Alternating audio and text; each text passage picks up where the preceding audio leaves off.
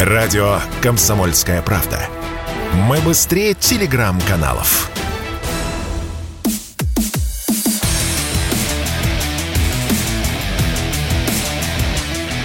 Программа с непримиримой позицией.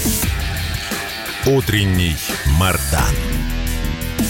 Всем здравствуйте! В эфире радио «Комсомольская правда». Я Сергей Мордан. Трансляция на YouTube-канале «Мордан 2.0» началась. Милости просим. Нажимаете кнопку «Подписаться», затем кнопку «Нравится», затем колокольчик. И затем переходите я не знаю, к общению. Но, правда, те, кто включили трансляцию сейчас, могут общаться только между собой, либо общаться с украинскими ботами, чего я вам категорически не советую делать. А вот те, кто будут смотреть потом программу уже в записи, вот, э, оставляйте комментарии. И это весьма ценно.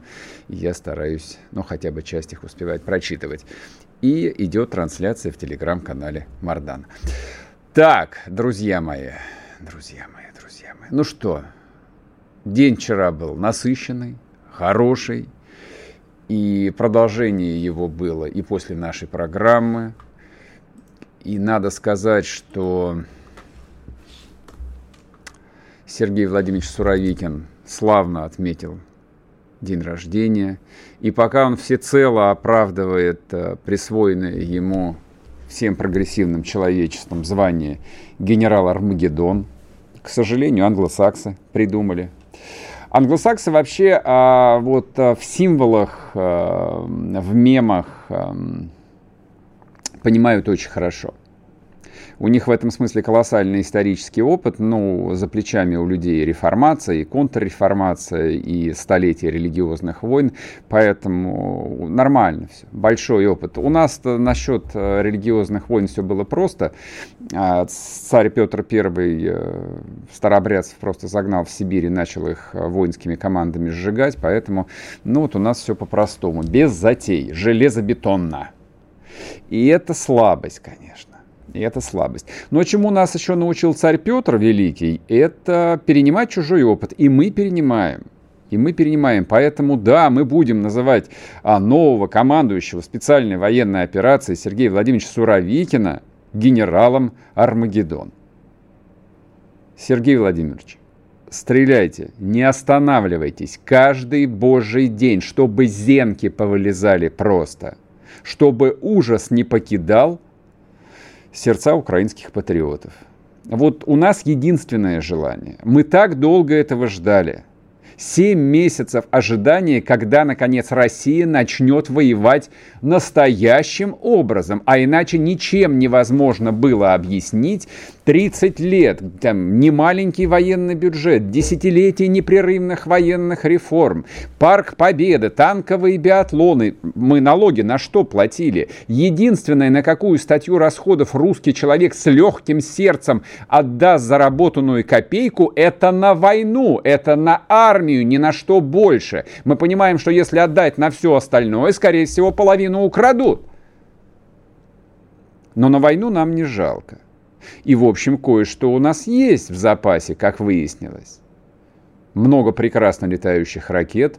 У нас есть... Э, знаете, как вчера поправили очень забавно? Это не иранские беспилотники «Шахид», это нас просто а, добрые иранские партнеры научили делать а, из газонокосилок а, беспилотники «Герань». Да хотя бы и так, мне все равно, как они называются прекрасным арабским словом «шахид» или прекрасным русским словом «герань», лишь бы оно летало и падало на головы хохлов.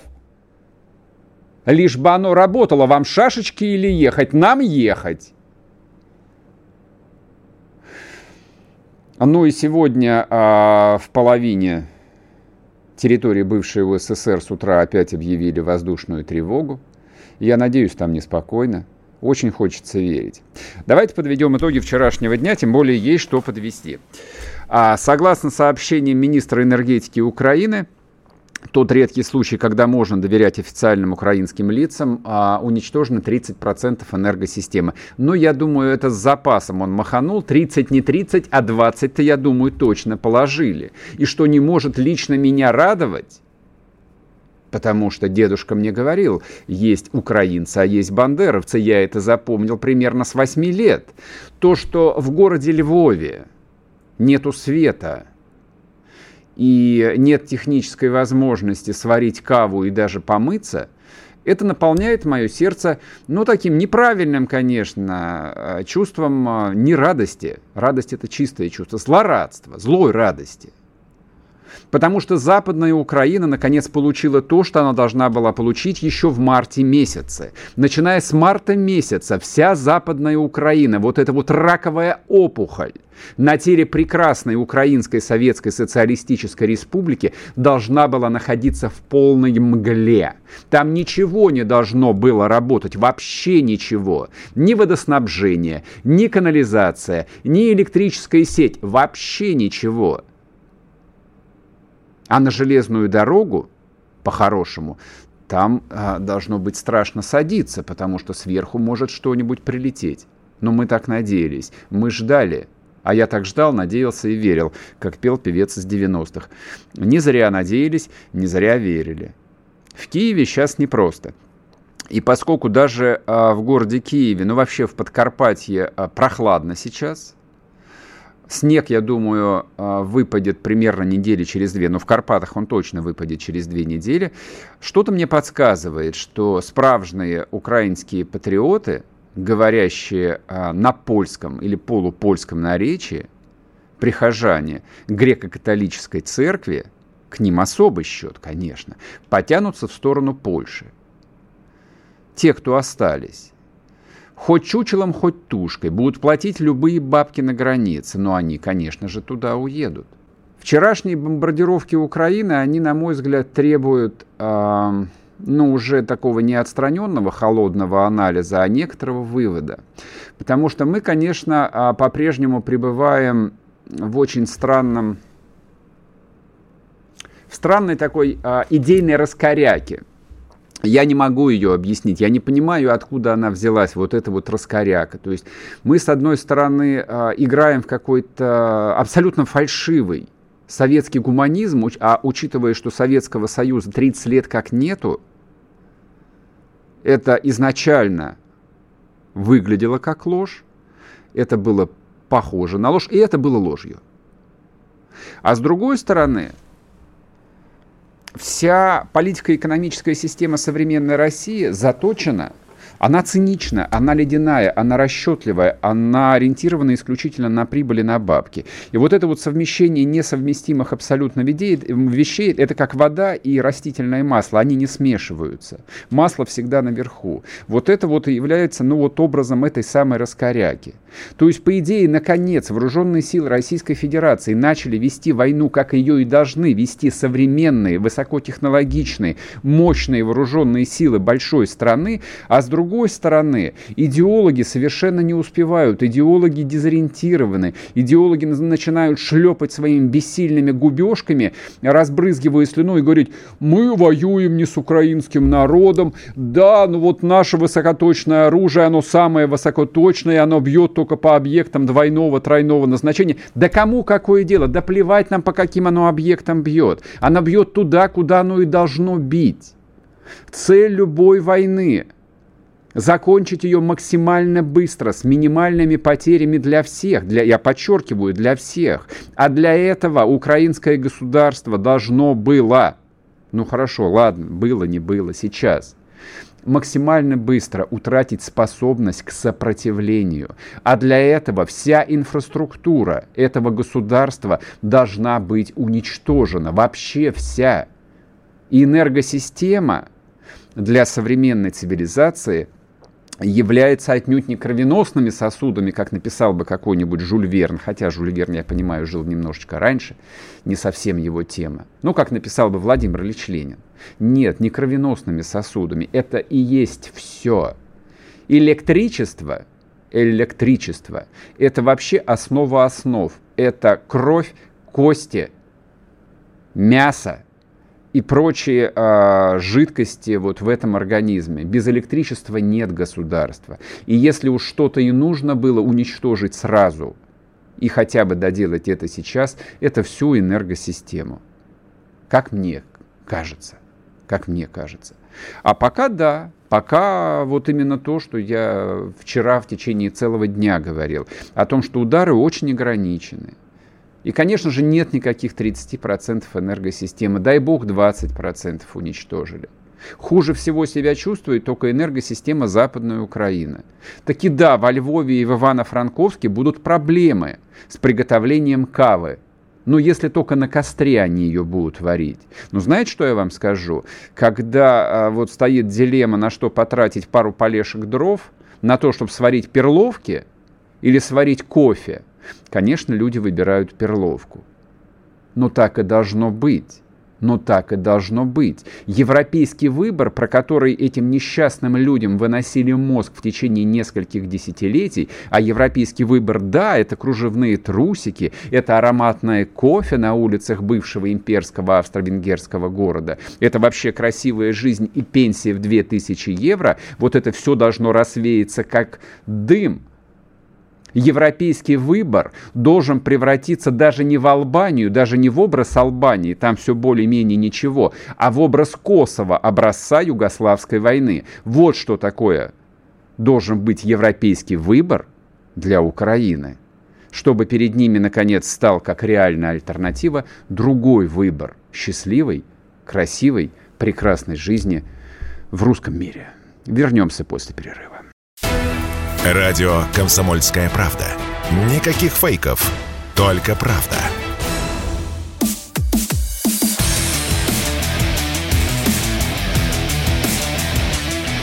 Программа с непримиримой позицией. Утренний Мардан. И снова здравствуйте, и снова в эфире радио «Комсомольская правда», а я Сергей Мордан. Мы продолжаем и на Ютубе, на YouTube-канале Мордан 2.0, и в Телеграм-канале Мордан. И все присоединяйтесь, потому что к нам выходит в эфир Андрей Гурулев, депутат Государственной Думы, член Комитета по обороне, генерал-лейтенант запаса. Андрей Викторович, категорически вас приветствую. Добрый день. И еще раз вас поздравляю со вчерашним днем. Прекрасно встретили день рождения нового командующего СВО. И хочется, вот прям так, вот страстно хочется продолжения, а? Ну вот скажите, правда. Но давайте, продолжение, конечно, хочется. Я больше чем уверен, что оно будет. По той простой причине, что нанесение поражения критически важным объектам – это очень довольно-таки трудоемкая, всеобъемлющая работа, которая на сегодня существует – и, к примеру, подготовить эту операцию, то, наверное, прошло приличное количество времени. А отмашку дал уже Сергей Владимирович Суровикин, будучи командующий специальной военной операции. Что обычно происходит на данном этапе? Да, нанесен первый довольно-таки серьезный массированный удар, который дал хорошие, я считаю, приличные результаты, те, которые есть на самом деле. Вот. А дальше что происходит? А дальше идет анализ и уточнение результатов поражения и доразведка целей и определение видов оружия, которые необходимо использовать для того, чтобы эту операцию довести до финального этапа, понимая те цели и задачи, которые стоят. А то, о чем мы здесь говорили уже много-много раз и здесь, и у Владимира Рудольфовича, да, в принципе, на любой передаче, которая у нас была, это основные задачи обесточить и парализовать само государство, закрыть промышленность, в особенности оборонную, это которая на данном этапе позволяет украинским вооруженным силам восстанавливать, ремонтировать, а даже где-то и производить то оружие, которое применяется по нашим войскам. Я считаю, что пока все идет, вот то, что я наблюдаю, вот, э, понятно, если отбросить весь информационный шум, который идет особенно с противоположной стороны, там, что ПВО у них хорошо работает, еще что-то, ну и так далее и тому подобное, то я, я очень доволен теми результатами, которые есть. Причем степень поражения с учетом э, данных разведки нашего вероятного противника, она работает против нас в полном объеме, плюс ту систему ПВО, которую они построили, я считаю, что она очень успешно преодолена. И когда мне говорят, ну вы понимаете, там же сбили какое-то количество ракет. Слушайте, друзья мои, я вас умоляю, вообще не бывает стопроцентное поражение цели вообще никаким оружием, даже суперсовременным, за исключением нашей любимой атомной бомбы, по которой мы тут тоже копии ломали. Там сразу одновременно все это дело выметается, потому что сама мощь оружия совершенно другая. Даже у любой там ракеты есть э, коэффициент полезного действия. Ну или по-военному математическое ожидание может э, поражения той или иной цели. Оно варьируется, там, к примеру, если, как сегодня у нас получилось, то примерно не менее 80%, то это более чем отличный результат. Mm-hmm. Вот и все, это по военным языкам. Поэтому я считаю, что все нормально продолжается, и э, я говорил об этом, что оно не бывает быстро, такие операции проводятся до месяца, не меньше. Поэтому посмотрим, что будет дальше. Вопрос, а, который э, он совершенно не, во, не военный, он обывательский, но он долбится в головы всех э, граждан России в течение этих семи месяцев. Почему даже вот сейчас, даже вчера, почему не разнесли к чертям собачьим банковую, на ваш взгляд? Вот есть у вас рациональное объяснение? А, это вот, вот мне, мне еще такие моменты приходят. Почему не разнесли туннели там в Карпатах, да? Ну, это, это потому что по скалам бить, это, в общем, как бы, ну, если только я ядреной бомбой, а вот здание Нет, на ну, Банковой... Ну, разбить. Вопрос, сколько этих ракет надо потратить на эти скалы. А их можно, наверное, совершенно по-другому и более эффективно использовать, примерно, по другим объектам, и этот туннель будет парализован. Согласен. Правда? По, по туннелю, да. Самое... А по зданию офиса украинского президента все же. Это не туннель. А, по этой банковой, а смысл его сносить в центре города? Символически, символически. Мы же в эпоху символов с вами живем. А Крымский ну, мост тоже, в общем, взрывать я... особо не было смысла. Сереж, я прагматик и циник. Вот и... вопрос. Как положено военному. Черт, если тратить ракеты на этих идиотов, все равно они будут в бункерах сидеть. Угу. Только для того, чтобы разрушить здание. Я бы, например, серьезно бы ударил по зданию э, Национального банка Украины, по расчету кассовому центру. Тоже хорошо, тоже поддерживаю, тоже нравится на самом деле. Да, вот примеру там, причем мне подсказали ребята, которые экономисты, говорят, ты хочешь, чтобы они без денег остались? Говорю, хочу, ну, бабки бегают. Они говорят, вот так и так и так и так. И я, в принципе, уже знаю координаты и куда надо ударить. Но я думаю, наши э, военные не хуже меня знают. Просто сейчас проводится расчет тех боеприпасов, которые необходимы на что-то mm-hmm. на поражение. Вот. А вообще за любая задача, она э, решается последовательно. То есть первый пример обесточить, второе обезводить, там, mm-hmm. плотину. Третье, разрушить основные транспортные узлы. Есть. Четвертое, обезденежить. Раз там снесли там э, что же касается всей финансовой сферы, ну и так далее и тому подобное. Поэтому здесь это вот э, спешка нужна при ловле блоха, а вот Согласен. такой операции она совершенно не требуется. Здесь крайне четкий, холодный расчет. Вот. И те моменты, которые, например, я наблюдаю, это пуск ложных целей, да, угу. для выявления системы ПВО и ее подавления, это вообще очень неплохо сработано, что меня откровенно, как человека в погонах, сильно радует. Так угу. Угу. А, давайте а, с вами тогда обсудим. Ну вот хорошо, порадовались, а, подвели промежуточный результат. Будем считать, что это первая глава вот в славной истории э, вот, бомбардировок э, бывшей Украинской там, социалистической республики. Давайте про мобилизацию хочу поговорить с вами. Я знаю, что вы а, и сейчас, по-моему, не в Москве, а вот там... Я... Да, вот там, где набирают э, мобилизованных, учат их. Ну, дайте оценку, как все идет. Вот Первые недели бардака закончились? Но я их не бардачные называю, а полубардачные. Mm, хорошо. Да, потому что все-таки там э, здравое зерно разума было.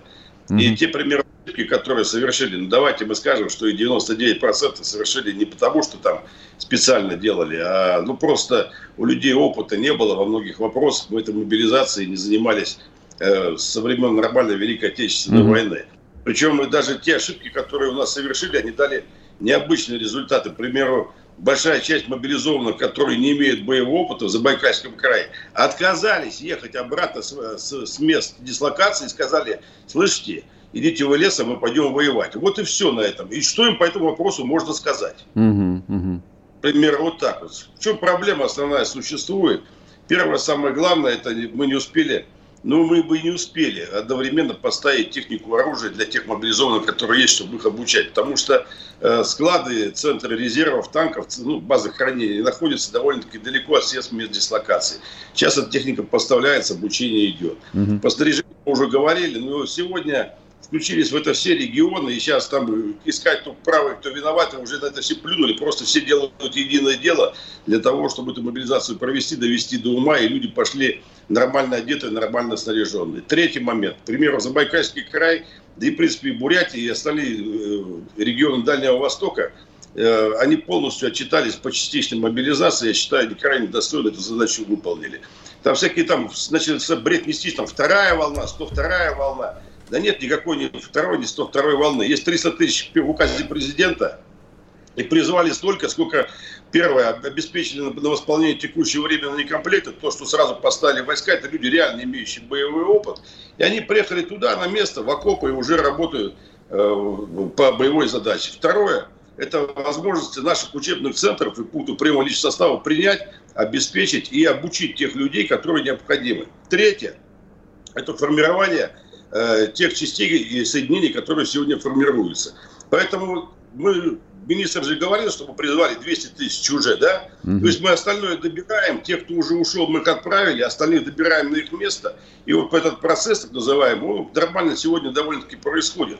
Я считаю, что сегодня мобилизация довольно-таки хорошо идет, и особых претензий к ней, ну, наверное, быть не должно. А те моменты, которые есть, сейчас, наконец-то, до глав регионов, я считаю, что нормально они это дело осознают, о том, что в принципе, они здесь закоперщики всей этой мобилизации, все остальные, включая военкома, это их подчиненные, работающие в единой системе. И вот когда это все уже нормально сложилось, сейчас проблем особо я вообще не вижу, так откровенно говоря. Там, где есть, их моментально разрулят, причем там обращение пишем на дороже губернатора Забайкальского края, оно моментально рассматривается, решение принимается. А вчера были опубликованы, ну, в телеграм-каналах я на это уже вечером наткнулся, я так понял, что разъяснение Генерального штаба о броне, об отсрочках. Успели вы почитать, посмотреть, нет? Ну, не успел. Я сегодня прям с самолетом приехал на 103-й бронетанковый завод. Я, может быть, даже остановлюсь на этом. Я сегодня был на заводе, которому 80 лет. У него полный заказ на ближайшие три года. Угу. Коллектив работает сегодня в две смены в полный рост.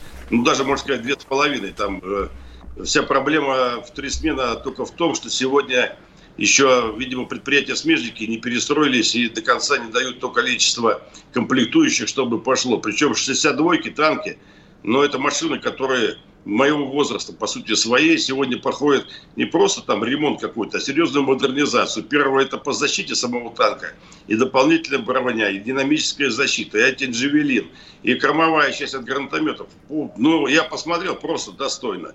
И вторая тема – это, конечно, когда вместо нашего 62-го э, этого прицела ставится нормальный прицел уже современный и с тепловизором, и с ночником, и совершенно другие возможности танка, с модернизацией, в том числе системы управления, стабилизатора танка. Вот. Я думаю, что это 115-я пушка, это довольно-таки грозное оружие.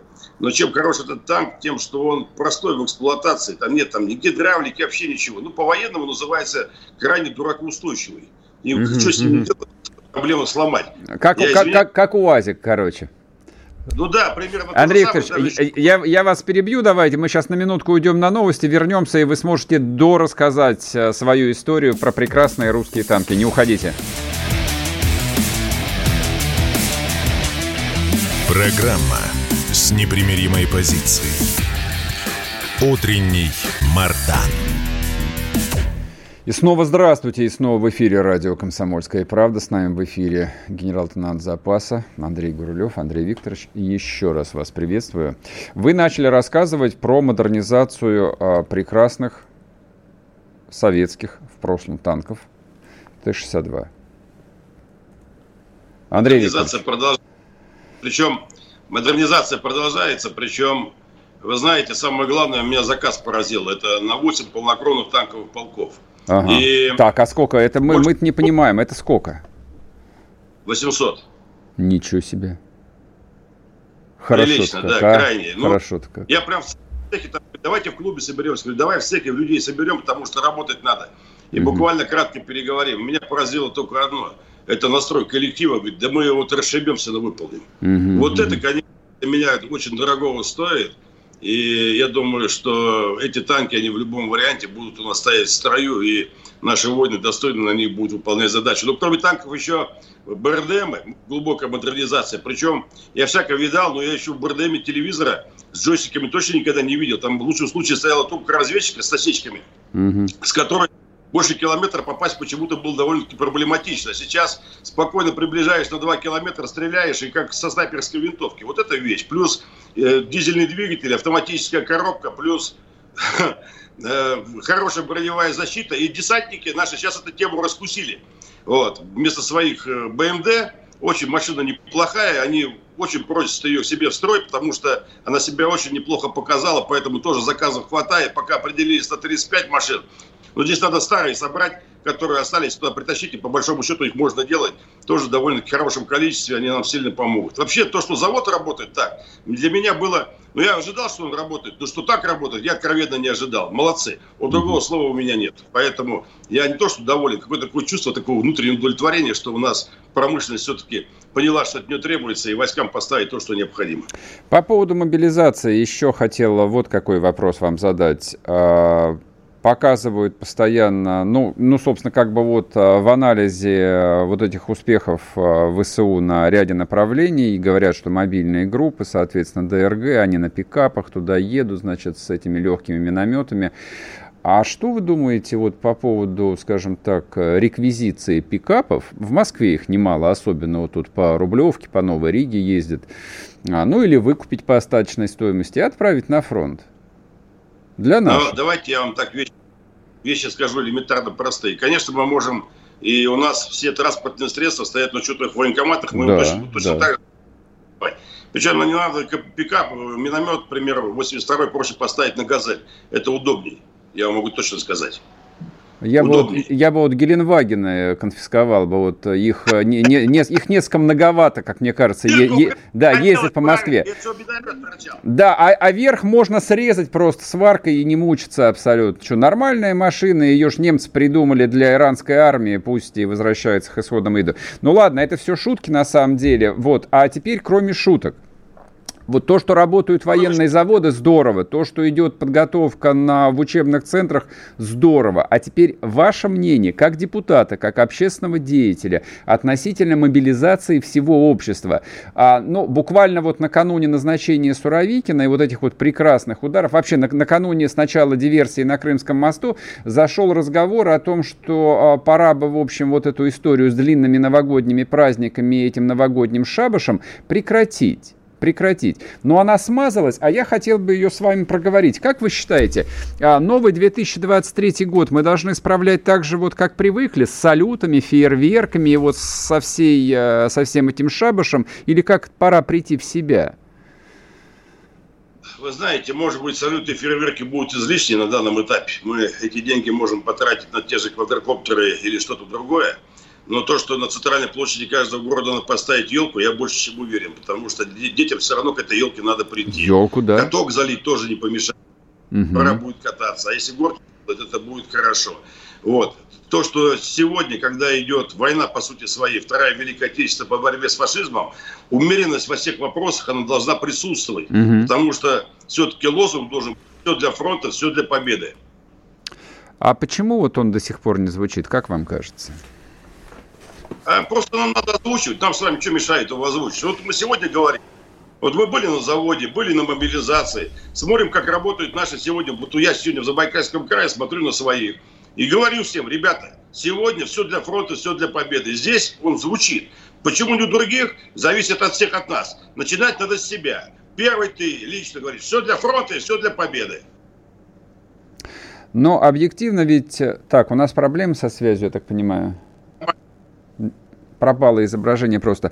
А просто, а, ну вот понимая, как устроена русская жизнь, вот это вот все для фронта, все для победы должны первые произнести большие начальники, которые принимают решения по расходованию бюджетов, региональных бюджетов, муниципальных крупных бюджетов.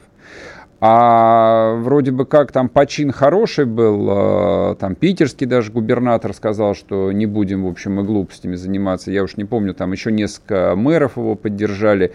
И тут, в общем, а, пришел какой-то такой странный окрик из Минобороны. Да не надо у нас, а, ну, начальник главпура новый сказал, что у нас всего навалом в армии, вообще всего. Празднуйте, люди дорогие, отмечать Новый год и катайтесь на лыжах. Непонятно, правда, Но... где, потому что в Швейцарию теперь не полетишь. Ну, у нас и без Швейцарии хватает. И Сочи, и Кузбасс. И, и в Кемерово, да, можно, да. И... и даже у нас в Забайкале здесь, правда, ну, не очень большие горы, но кататься можно. И мой младший, пока я жил здесь, катался uh-huh. на сноуборде вполне уверенно. А вот в Москве у меня уже геморрой начался, потому что мне надо куда-то ехать, а здесь все это было под боком. Uh-huh. Вот. То, что обороны окрики, это не окрики, это просто предложение генерал-полковника Горемыкина. Но я думаю, если они считают, что в армии надо праздновать Новый год, пускай празднуют. Пусть не... Если мы считаем, ну да, пусть празднуют, не... согласен. Так, у нас подвисла связь. Я неправильно то я думаю, Андрей Викторович, что-то со связью проблема. Еще, по, еще раз скажите, если, если они собираются праздновать, пусть празднуют, а дальше вы пропали. А дальше, а дальше, а в регионах, я думаю, должна быть считать умеренность. Ага. Вот во всем должна быть все-таки лозунг «все для фронта, для победы», он должен превалировать. Да, основные моменты, я хочу повториться, должны быть. Детвора все равно хочет елку, их на эту елку надо сводить. Обязательно. Это надо организовать. Для детей, для детей, конечно, конечно. Так это праздник да, для детей. А, взрос... а взро... да, взрослым что праздновать? Водку жрать, что ли, 10 дней? Что праздновать-то? Я про эти новогодние каникулы давно говорил, что их отменить вообще куда подальше, потому что у нас кроме повального пьянства ничего от этого хорошего нет. Меня там бухтели, прычали, ты не понимаешь, вот мы поедем на лыжах. Ребят, на лыжах ездит 5% от страны. Все остальные, я извиняюсь, сидят по домам, потому что у них нет средств на лыжах ездить. Ну давайте уж на вещи смотреть реально. Вот, культа. Я в советское время вспоминаю, да, первое число было выходной. 31-го все пришли, отпраздновали, первого выспались, второго пошли на работу. К сожалению, тогда у нас было богохульство, и мы церковные праздники не праздновали. Седьмое Рождество, пускай будет праздник, никому не мешает. Угу. И раньше не было типа, как там, если было седьмое число на выходной день, ну, это было выходной, не было понедельника выходного. Да сегодня, я думаю, нам надо к этой системе перейти, потому что нам сегодня надо работать. А оборонные заводы, у них нет ни выходных, uh-huh, ни uh-huh. проходных, ни суббот, ни воскресенья, ни праздников, ни Нового года. У меня работают смены, у меня заказ. И, наверное, это правильно. Абсолютно верно. А по поводу подготовки мобилизованных, э, вы же были в учебных центрах, ну вы, собственно, у себя в телеграм-канале и писали об этом. А там ветераны, там люди с фронта работают, учат? настоящим боевым действием или нет, там, где вы были? Пока не видел по той простой причине, что сегодня, к примеру, они все находятся на фронте. А, ра- а, сегодня а, кто а, ранен, а раненые, да. Кто ранен, еще просто они не прошли курс реабилитации для угу. того, чтобы стать в строй. Вот в чем дело. Знает по фамильно, списки уже есть, я думаю, они все равно прибудут. У нас это не одномоментная акция, нам все равно надо людей будет готовить в учебных центрах основные специальности а тех офицеров, которые остались здесь и здоровье позволяет выполнять боевые задачи, должны быть отправлены на выполнение боевых задач в своей части. Понял. Последний вопрос. Э, хочу именно вам его задать. Вчера у Хохлов наткнулся на очередной отчет о славной перемоге. Они обменяли пленных, там порядка там, 30 с чем-то человек. Вот там э, пост написал глава администрации Зеленского. У нас ни одного словечка. Кого обменяли, кого вызволили из лютого плена. Когда вообще это изменится? Ну что это за отношение к людям такое? Ну, вообще, мне, честно говоря, не сильно понятно, почему так. Но обменяли мы своих пленных на их пленных. Ну давайте мы людей встретим по-человечески, с оркестром, с цветами, со всем остальным. Да, у нас были моменты, когда при Иосифе Виссарионовиче пленные сразу отправлялись в другой лагерь. И пока не проходили спецпроверку, а в принципе спецпроверку все должны пройти. Это тоже правда, галимая. Как бы не было это обидно слышать. Mm-hmm. Ведь, э, ну, что здесь? Первое, чем занимаются с нашими пленными, наши недруги, так называемые, это их вербовкой. Конечно. На будущее. Да, есть. Это нормальное явление от этого, ну, как бы... Надеюсь, понимать, что... надеюсь, и наши этим же занимаются с ними. Ну, дай бог, хоть хотим надеяться. Я, честно, не вникал, потому что, угу. ну, это спецы делом работают, а в их службу залазить, я думаю, нет понятно, никакого смысла. Понятно. Она не публичная, эта тема совершенно. Вот. Поэтому я, я считаю, что ну, почему нам не показать? Ну, не знаю. Я вот откровенно не знаю, почему это не происходит. Ну, давайте мы разберемся и в следующей передаче на этот вопрос ответим. Спросим, Договорились. Договорились. Мы уходим на новости. С нами был генерал-лейтенант запаса, депутат Государственной Думы Андрей Гурулев. Андрей Викторович, спасибо. Привет всем добрым русским людям. Мы с ними. Значит, а, вернемся через одну минутку и продолжим. Так что не уходите.